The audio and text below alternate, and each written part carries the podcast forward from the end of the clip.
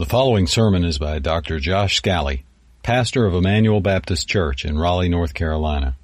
Please visit us at 2100 Noble Road in Raleigh or on the web at ebcraleigh.com. And now, here's Pastor Josh. All right, so if you didn't catch it, we are in 1 Timothy chapter 6. And if you need a Pew Bible next to you, that's page 1180. So 1 Timothy chapter 6 in God's Word. The Pew Bible is 1180, that'll put you in 1 Timothy chapter 6, which is where we are continuing God's Word this morning. In 1925, F. Scott Fitzgerald published his well known book, The Great Gatsby. And the book follows the life of Jay Gatsby and his obsession with the woman Daisy Buchanan. And as the narrative reveals, and spoiler alert if you're in the middle of reading it, plug your ears at this point.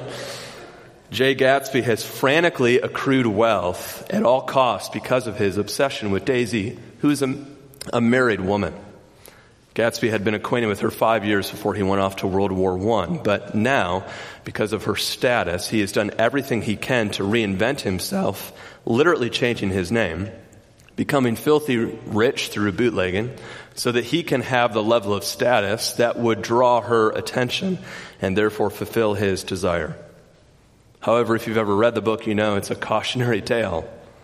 It's a story full of desires that one finds tempting, but one is ultimately destroyed by such desires. They begin an adulterous affair. It ends in total destruction, including the murder of the once considered protagonist, Jay Gatsby. The book is set in the roaring 20s opulence, decadence, excessive parties and mansions, and the empty pursuit of pleasure is the backdrop point of the book is to show the allure of worshiping wealth and status.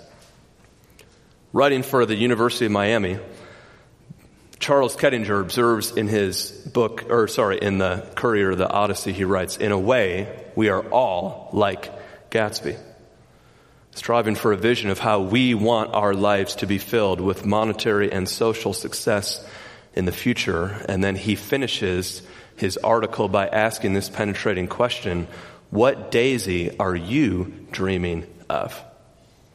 In his article, he asks a question similar to today's passage. So the title of today's sermon is Cravings and Contentment. Cravings and Contentment. If you received a bulletin this morning, you'll see four movements in 1 Timothy 6, or if you downloaded the notes online. So we'll see four movements in 1 Timothy 6 that all deal with cravings and contentment. They deal with the heart. So look with me in God's Word. First, we'll look at number one on your handout. Teaching against Jesus springs from pride. And look in 1 Timothy 6, verse 3. At the end of verse 2, it says, Teach and urge these things. Verse 3, if anyone teaches a different doctrine that does not agree with sound words, of our Lord Jesus Christ and the teachings that accord with godliness, he is puffed up with conceit and understands nothing. He is an unhealthy craving. Now, the verses that will go on will explain how this unhealthy craving has moved him in the wrong direction. But don't miss that that pride of that heart desire has pushed them away from Jesus himself and Jesus' sound words. The word sound in Greek is a word that's often translated healthy or correct or well. And you see in verse 4, if we don't have sound words, we have an unhealthy craving. Thus, there's something sick in us if we reject Jesus and his sound words. And that sickness we see is pride. Notice the descriptions of pride. Verse 4 puffed up with conceit, craving, controversy, quarreling about words. We might say majoring on minutia. These words that we quarrel over produce envy, dissension, slander, evil suspicions, constant friction among people. When you only have a hammer, the whole world is a nail, and such constant friction defines those who've rejected Christ and his sound words. This unhealthy craving means that pride is like a virus contaminating all it touches, like a cancer that eats us away. R. Kent Hughes discovered this as a pastor, and so he writes on this text When you crave controversy and word battles, you are spiritually sick. I've spent endless hours with such people, he writes, who cannot or will not grasp the plain meaning of a sentence or a paragraph in its context, but rather fix on a soundbite or give it a definition that defies lexicons, history, and logic. Nothing dissuades them, nothing informs them. They understand nothing and they enjoy it. This week I got to do something that I only normally get to do about two or at the most three times a year. I got to golf. got to play with my dad, which was a lot of fun. And we were playing at RGA down here in Raleigh, and we ended up playing with another man who played with us. And my dad is really gifted this way, so I knew at some point during the 18 holes, he'll turn the conversation to the gospel. And so we were on, I think, the third or fourth hole, and he said to the guy playing with us, You know, my son's a really good preacher. so I knew where this conversation is going. So the guy says, he says to me, Well, are you a progressive preacher? And I said, Well, no, sir, I'm a very biblically conservative preacher. I, I preach what the Bible says. I'm really committed to that. And he said, Well, that's disappointing because we really need things to change, you know. And I said, Well, I mean, you're right. We do need a lot of things to change, but isn't it great that God doesn't change and His Word doesn't change? But then what he said next caused me to really feel badly for him because he said, You know, I've been to church and I've noticed that I can go to three different churches that are preaching the same passage, but they all say three different things. Is that not sad? Now, we know as Christians that one sentence can have multiple implications or multiple applications, but one sentence just means one thing. So I said to him, you know, if, if I was God, I'd be so frustrated by that because if I call Papa John's Pizza and ask for a round pepperoni and I get a square peanut butter sandwich, I'd be mad because it's not what I said, right? And this is what this passage, it's so heartbreaking, isn't it? It's sad that in this passage we read that there are people, because of our pride, that will say the opposite of what God says. Maybe it's helpful to know a little background here. Ephesus was a very, very wealthy city. And as a wealthy city, it drew false teachers who could make a living out of saying false things. Look at verse 5. It says, These people are depraved in mind, deprived of the truth, but they don't care because they imagine godliness is a means of gain. Like Raleigh, Ephesus was a place you could come to and say something false and make a living from it. And so in this passage, uh, Paul's heart is broken that Christ is being walked away from. See, in, in verse 3, we read that what Jesus says accords with godliness. Actually, in chapter 3, verse 16, Paul said that Jesus is the mystery of godliness. In other words, there is no godliness apart from the real Jesus. Jesus affects godliness. He makes godliness. We, why pretend to have Christianity when you can have Christ? So it's such a heartbreaking thing that these scriptures describe phonyism. Paul will come back to this in 2 Timothy 3. He'll say, In the last days, there will be people who are lovers of their own selves. They're conceited. They love pleasure more than they love God. And then he says this in verse 5 They have an appearance of godliness, but they deny the real power thereof. Avoid such people he says. It's a sad thing that Christianity can become a masquerade. And therefore, so does godliness. Like painting your house in washable marker, the appearance is not real, it's meant to deceive. Verse 5 says it's meant to deceive for the gain of those who are deceiving. So, verse 5, it's a means of gain. What kind of gain? If you have the NIV, it says means to financial gain. If you have the NET, it says a way of making profit. If you have the CSB, it says a way of making material gain. They're, they're right. It's a way for people in unhealthy, sick pride to even use the name of Jesus for personal financial improvement. Now, sadly, the world has caught how many charlatans exist in the name of the church.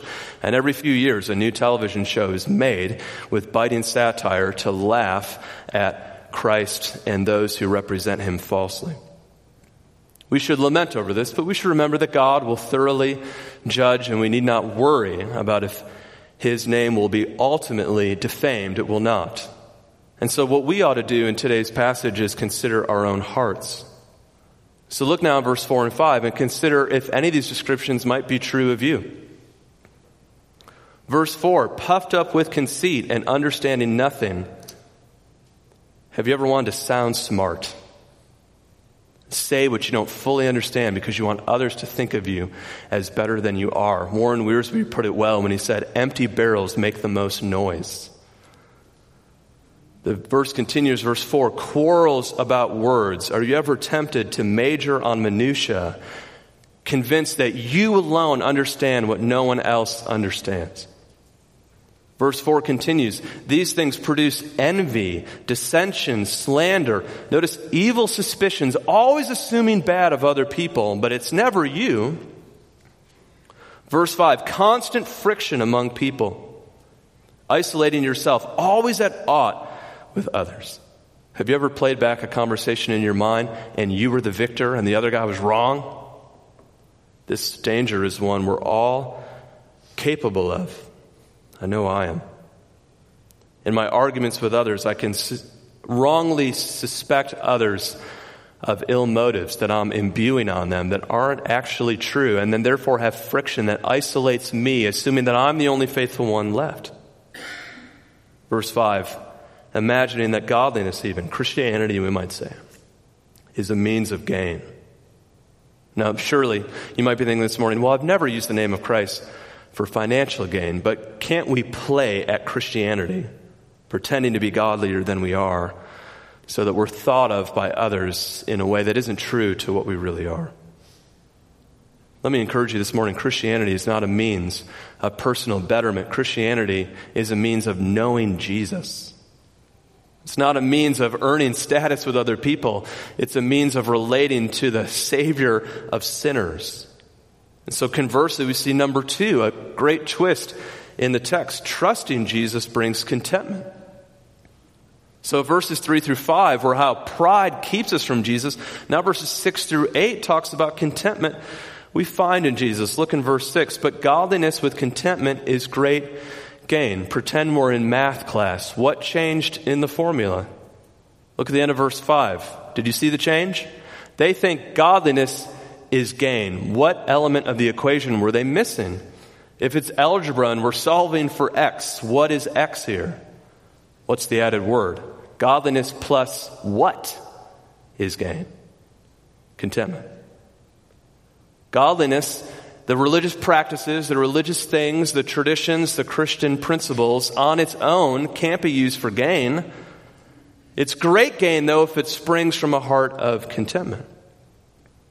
There's the story of a king who was suffering from a persistent malady, and he was advised by his counselors that if they could find a shirt from a person who was content and he would wear it, that he would also feel content. And so they searched the whole kingdom trying to find the shirt of a contented man, but none could be found.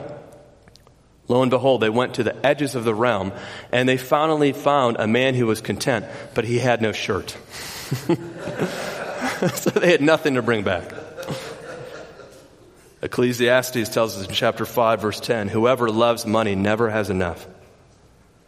Whoever loves wealth is never satisfied with income. What's the secret? What's the difference? Contentment. Didn't Paul tell us in Philippians 4 11 through 13? I have learned, I've learned to be content, whatever the circumstances.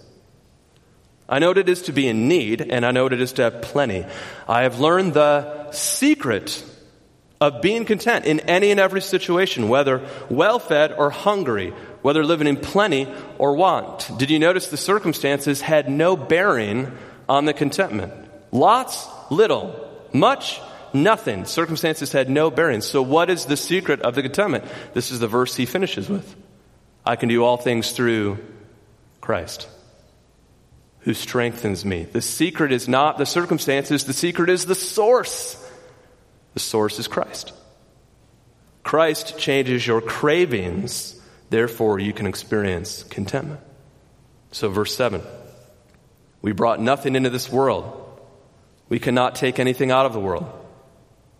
If we have food and clothing, with these we will be content. How? There's this source of joy springing up, regardless of the circumstances. Birth and death provide really helpful bookends to put in perspective our material wealth. When John D. Rockefeller died, one of his uh, workers asked, Well, how, how much did he leave behind? And the other guy said, He left it all behind. Because that's how it works, right? Didn't Job tell us that? Naked I came from my mother's womb. Naked I will return. Ecclesiastes 5:15, naked a man comes from his mother's womb and so as he comes so he departs. He takes nothing from his labor that he can carry in his hand. In life we have a possessionless entrance and we have a possessionless exit. So how could that make us content? I mean if we're only going if we're thinking, how does this text help me realize this secret of contentment? Think again about verse 6. Godliness plus contentment is great gain. If you try godliness without contentment, it is a great burden. But if you have godliness with Christ as your source, it is a great gain. Think about it this way. If I go through the Christian motions, I will always find myself begrudging but if I genuinely know Christ, I can sing these lyrics with meaning. Hallelujah, all I have is Christ. That's enough. Because he is whom he is the one in whom my soul delights. The secret is the source, and the source is a spring of water that never runs dry. Christ is the secret. All right, verses 7 through 8. How do these help me be content? How, how can he say if we have food and clothing, with these we will be content? In verse 8. All of us can be gripped by the tyranny of the present. All of us can forget that we have a possessionless entrance and exit. And so in the day's problems, we think, how are we going to? But here's why food and clothing is so helpful. What did Jesus teach us to pray for every day? Our daily what? You can say it out loud. Our daily bread. Don't you have that? So wait, if you have that, then hasn't God provided? So then, can't we richly trust Him to provide all things we need? Listen to Jesus afresh. Consider the lilies, how they grow. They don't labor, they don't spin, yet I tell you, not even Solomon in all his splendor was dressed like one of these. If that's how God clothes grass, which is here today gone tomorrow, how much more will He clothe you, O you of little faith? Do not set your heart on what you eat or what you drink. Do not worry about it, for the pagan runs after such things, but your Father knows you need them. So if He is giving us what we need every day, why would I think He can't give me what I need tomorrow? 1 John 2 then says, Do not love the world. Do not love the things in the world. If anyone loves the world, the love of the Father is not in him. For the, all that is in the world, the lust of the flesh and the eyes and the pride of life, is not from the Father, but from the world. But verse 17 is very important. And the world is passing away and all of the lust thereof. But whoever does the will of the Father abides forever. Pity the person whose self identity and hope rest on transient things.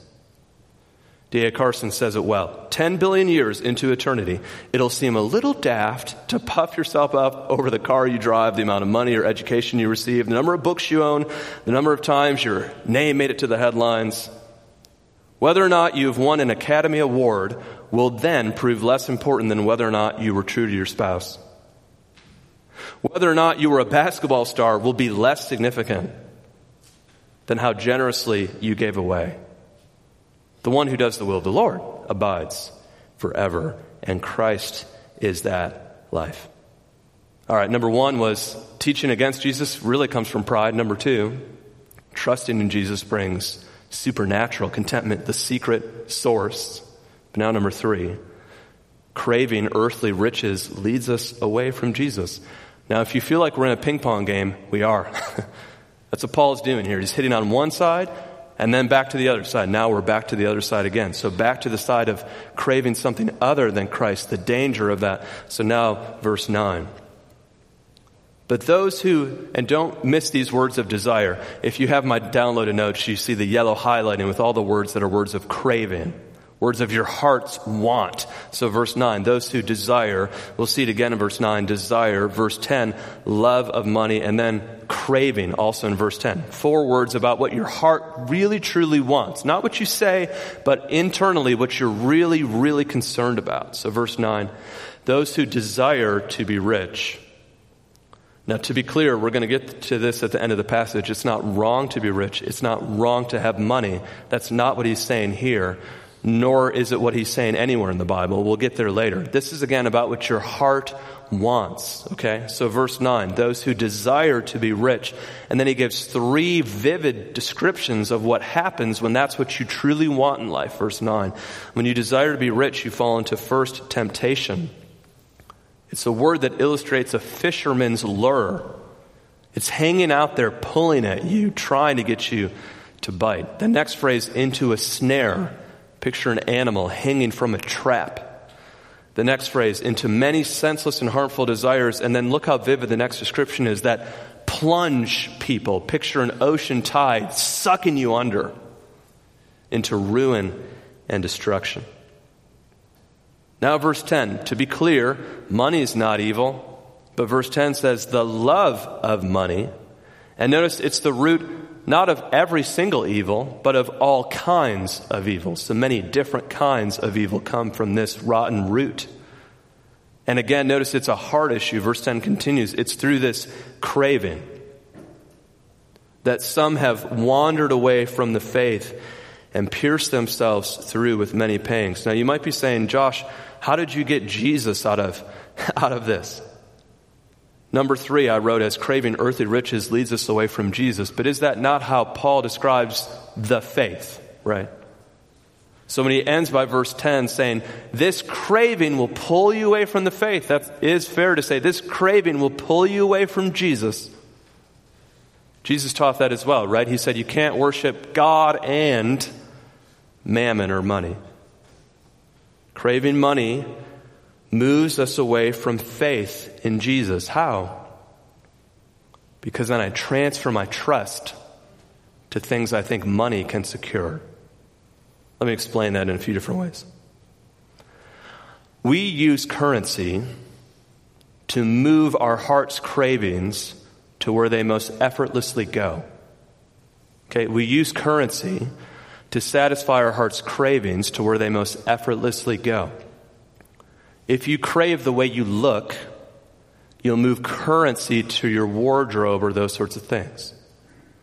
If you crave the security of your physical house as your temple, you'll effortlessly, thoughtlessly move currency there because that's the place that you view of as your sanctuary. Currency is where you most effortlessly, thoughtlessly move what your heart wants. But think about how that might actually move you away from Jesus. I know a true story of two ladies who, when they graduated from college, they believed God wanted them to go to the mission field. They were so excited about this. They came home to their parents and said, We think God is calling us to the mission field. And their parents said, No, no, no, no, no. We don't want you to do that. We want you to go back and get a master's degree so you can have security. You see what the parents think? The parents think money equals security. And so these two girls, they were so discouraged. They went back to the, the minister who had been used by God to motivate them for missions, and they said, We don't know what to do. Our parents won't let us go to the mission field. They want us to get another degree and get into our earnings so that we have better security for our life. And he said, Well, why don't you just go back to your parents and tell them this? We're on this little ball of rock called Earth, and it spins a zillion miles an hour. And one day a trap door opens underneath all of us, and we either fall to the everlasting arms of the Heavenly Father or we eternally plunge to condemnation. And you think a master's degree is going to give you security? And when you put it that way, you realize that money or our craving for it actually can indicate that we're not trusting Jesus. We're looking to something else to give us security only God gives. Or we're looking at something else to give us status only God gives. Now, I just told you I only golf maybe two, three times a year. But there's a country club on Glenwood that I pass all the time, and it's killing me because I can't pass without thinking, I want to play there one of these days, you know? But I'm told it's a private club. And I think private means you either have to be a senator or a criminal or preferably both to play it. Um, so isn't it interesting, though, if we're just being really real with each other? We live in Five Points, we live in Raleigh, we live in 2022, and isn't it easy to think, man, I just want a little more stuff so that I can be accepted by a certain group of people? I just want a little more stuff so that other people will think I'm on their footing. Maybe if I come from the right school, or if I have the right house, or if I have the right things, then these people will open that door and they'll let me in. Do you know, a lot of people know the story of Ananias and Sapphira, but very few people remember what was happening in the early church. Remember what was happening in the early church that caused Ananias and Sapphira to make up the story about giving money. Do you remember what was happening? The church was growing. It was exciting. It was the kind of time where you slap your church symbol on the back of your SUV and I'm like, I'm with them. I want everyone to know I go to that church because it's the exciting church. It's the growing church. It's the thriving church. It's the time where people are coming out of the woodwork to volunteer for positions because it's this really thrilling moment in church. Other people are giving. Other people are excited. That's the time that Ananias and Sapphira lie. Why did they lie? For approval. See, the issue wasn't money, it was craving money because they wanted something only God can give you acceptance. We use these cravings to get something only God can give. So let's think about them both for a second. If you think, well, this will give me security, listen to this parable from Jesus. Someone in the crowd said to him, Tell my brother to divide the inheritance with me. I love when people yell things out to Jesus like that. Tell my brother to do what he's supposed to do. And here's what Jesus says Who'd made me a judge or arbitrator over you? Of course, he's inviting him to think about who he's talking to. But then he said, Take care. Be on your guard against all covetousness, for one's life does not consist in the abundance of his possessions. And he told them a parable. The land of a rich man produced plentifully, and he thought to himself, What shall I do? For I have nowhere to store my crops. And he said, You know what I'll do? I'll tear this down and I'll build bigger barns and I'll store my grain and goods, and I'll say to my soul, Soul, you have ample goods for many years. Eat, drink, and be merry. And God said to him, Do you remember this parable? Fool, this very night your soul is required of you. If we think our possessions will give us security, God says that's foolish. All right, if we think our possessions will give us acceptance and approval, well, if I have more, then the right people will let me in. The right people will embrace me. Listen to Hebrews 13, verse 5. Keep yourself free from the love of money and be content with what you have. Why? Because he has said, I will never leave you or forsake you. Have you ever thought about that? Through money, we think we can earn status. The only status that matters is the one we didn't earn. In fact, the only wages we brought to the table are the sin that made the cross necessary. And yet, there, Jesus pays all the penalty and then eternally accepts us totally by grace. So then, why would I be trying to earn when the best thing I'll ever have was a gift? So build on the rock, not on the sand. Number four, and here the text takes another twist. Godliness and earthly riches can coexist. Now look in verse 17 of 1 Timothy 6. As for the rich in this present age, and that includes all of us to some degree, charge them not to be haughty. The Puritan Cotton Mather said this Religion begat prosperity and the daughter devoured her mother. Think about that. Success is a blessing that often comes from trusting the Lord and living in the right way, but that success itself is dangerous. So charge the rich not to be haughty. They've been blessed by God, but now it's actually more tempting for them to move to arrogance. Not only is it more tempting for us to move to arrogance because of the things that we think we have a part in having acquired, but also it's easy for us to slowly fade our hope away from God. Look at how verse 17 continues. Not only should we not be haughty, but we should not set our hopes on the uncertainty of riches, but on God, who richly provides us with everything to enjoy. Have you seen these commercials these people make where Fidelity has like a green line that somehow never messes up? And if you invest in them, everything's going to go perfectly? What a lie. Riches are uncertain. Intrinsically, they're uncertain. Proverbs 24, 4 through 5 says this Do not wear yourself out to get rich. Have the wisdom to show restraint. Cast but a glance at riches and they're gone, for they will surely sprout wings and fly off to the sky like an eagle. But look at how the text continues in verse 18. As we are so rich, how should we, by God's grace, demonstrate our riches are not holding us? Verse 18. He gives four specific things in verse 18. First, do good. Those who are rich are to do good. I think this is the most obvious one. Don't use your wealth for bad, use it for good. Then the next one. Be rich in good works. You see the subtle wisdom of that one, right? So let the riches of your character outstrip the riches of your currency. Then it continues, and be generous. And then the next one, willing to share. So make sure that your riches are being pushed away. And notice the word willing, not grudgingly, but gladly. Now, I want you to just notice a couple things that are happening here that sometimes we forget. Did you know that every stage of discipleship, every change that's unique to our life requires slightly different discipleship? In other words, God is never afraid to talk to men specifically, or women specifically, or younger people specifically, or older people specifically. And in this church in Ephesus, the Bible is not afraid to say, some of you are more wealthy and you'll have unique troubles. All of us are wealthy by any global standard, but some will have unique troubles, unique temptations. Art Rainer is a former uh, professor at Southeastern, and he wrote, especially on this text, and I thought it was really helpful. He says this From my experience, those who are rich battle against a desire to find their hope and security in wealth. They regularly struggle to spend time with family because of a busy work schedule, and they find it difficult, they find it difficult to meaningfully connect with others in the church. Just as a mom of young children has struggles specific to her life situation, so does someone who's wealthy.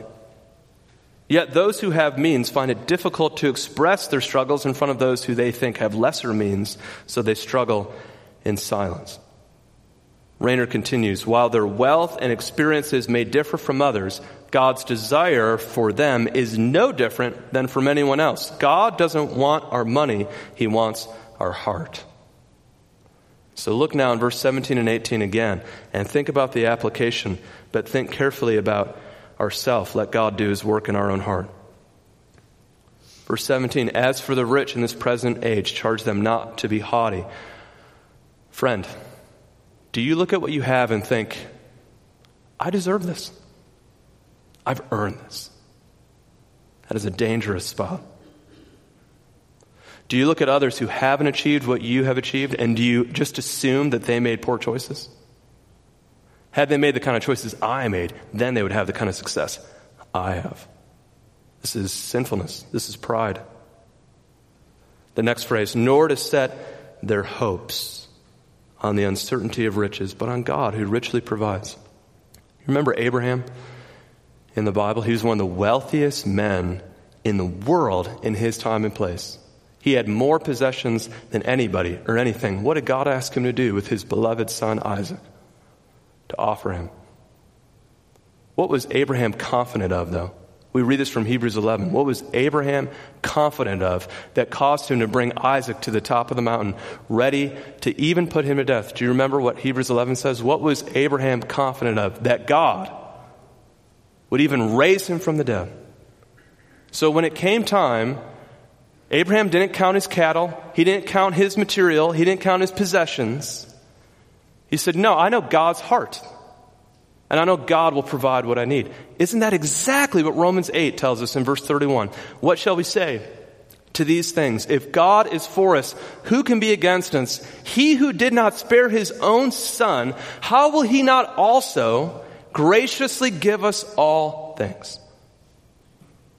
So the next time you look for security, look at the cross.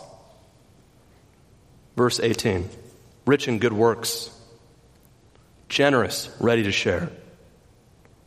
Generosity is the ultimate fruit, proving that the axe has been laid to the root of a craving for money rather than trusting what God gives freely. My favorite example in Scripture is Zacchaeus. He had so much.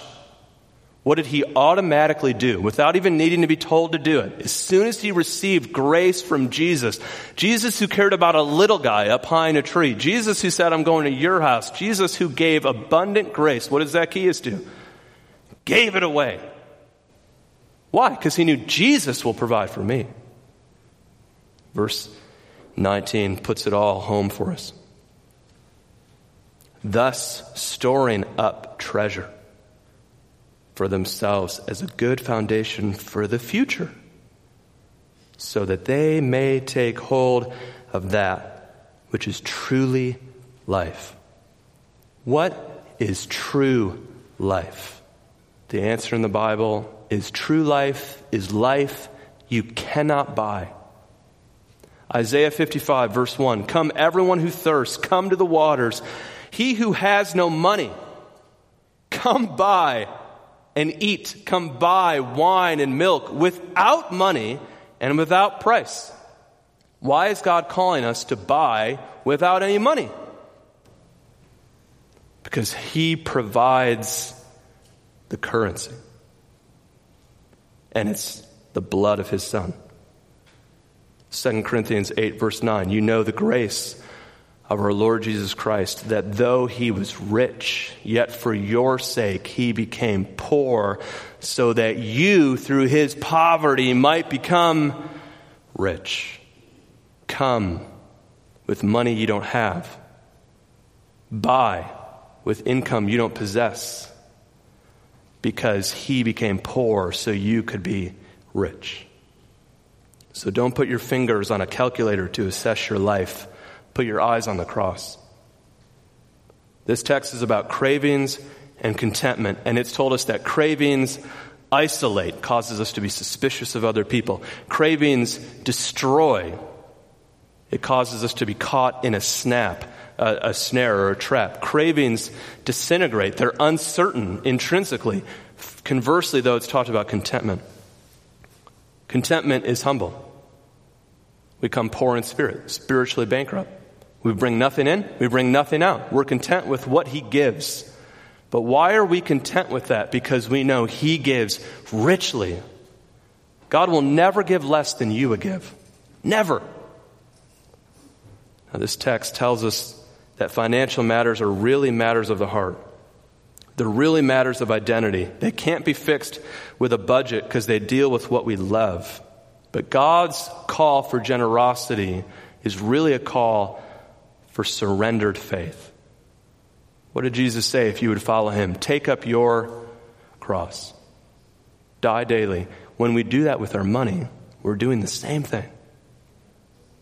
Now, this is a struggle for me. Maybe it's a struggle for you too. But I want you to know that God's so gracious, He'll even help you in the struggle. Paul David Tripp understood this and he wrote, I am naturally sting- stingy with my money. I naturally think of myself first. I close my eyes to needs of other people, and I tend to love things more than I should. And so I want money to put those things in my hand. I tend to think of my money as my money. But some years ago, God, in tender and patient grace, began to do a work in my heart. It didn't happen overnight. But God has worked to dethrone my love of money and enthrone in my heart a desire to incarnate generosity. So remember that God is heroic in the generosity of His grace. He generously pours down on us even in moments when we're not crying out for help. But God knew I needed to be rescued from me. And so God changed my heart. Let's look to the God who does that together in prayer. Father God, we're about to partake in communion. And as we focus on the death of our Lord Jesus Christ, move our hearts to trust in the provision of our Heavenly Father. God, you did not spare your own Son. How could we not trust you to graciously provide all good things? Show us this morning that when we tighten the grip over what we think is ours, we forget to trust the God who has provided all that we need.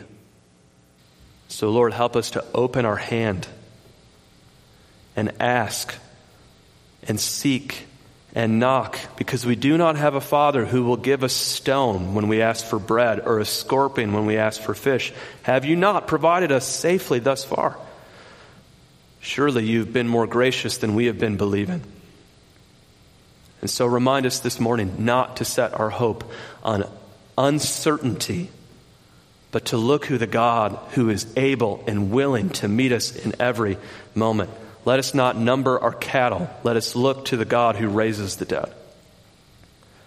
Perhaps this morning someone is being convicted to come to Christ at the cross for the first time. Perhaps they have thought of their status in terms of what they've earned. They've thought of their security in terms of what they possess. But this morning they've realized that there is a love that can never be lost, and there is a rock that will never crumble, and that person is Jesus Christ. Help them to call on the name of the Lord and be saved, and pray something like, Father God, I thought that I had all of these things, but now I see that Jesus is where those satisfaction is found. May they come and buy with the money that Christ provides. In his name I pray. Amen. You've been listening to Josh Scally, pastor of Emmanuel Baptist Church in Raleigh, North Carolina. For more information and free access to other messages, go to ebcraleigh.com. That's E B C R A L E I G H dot com.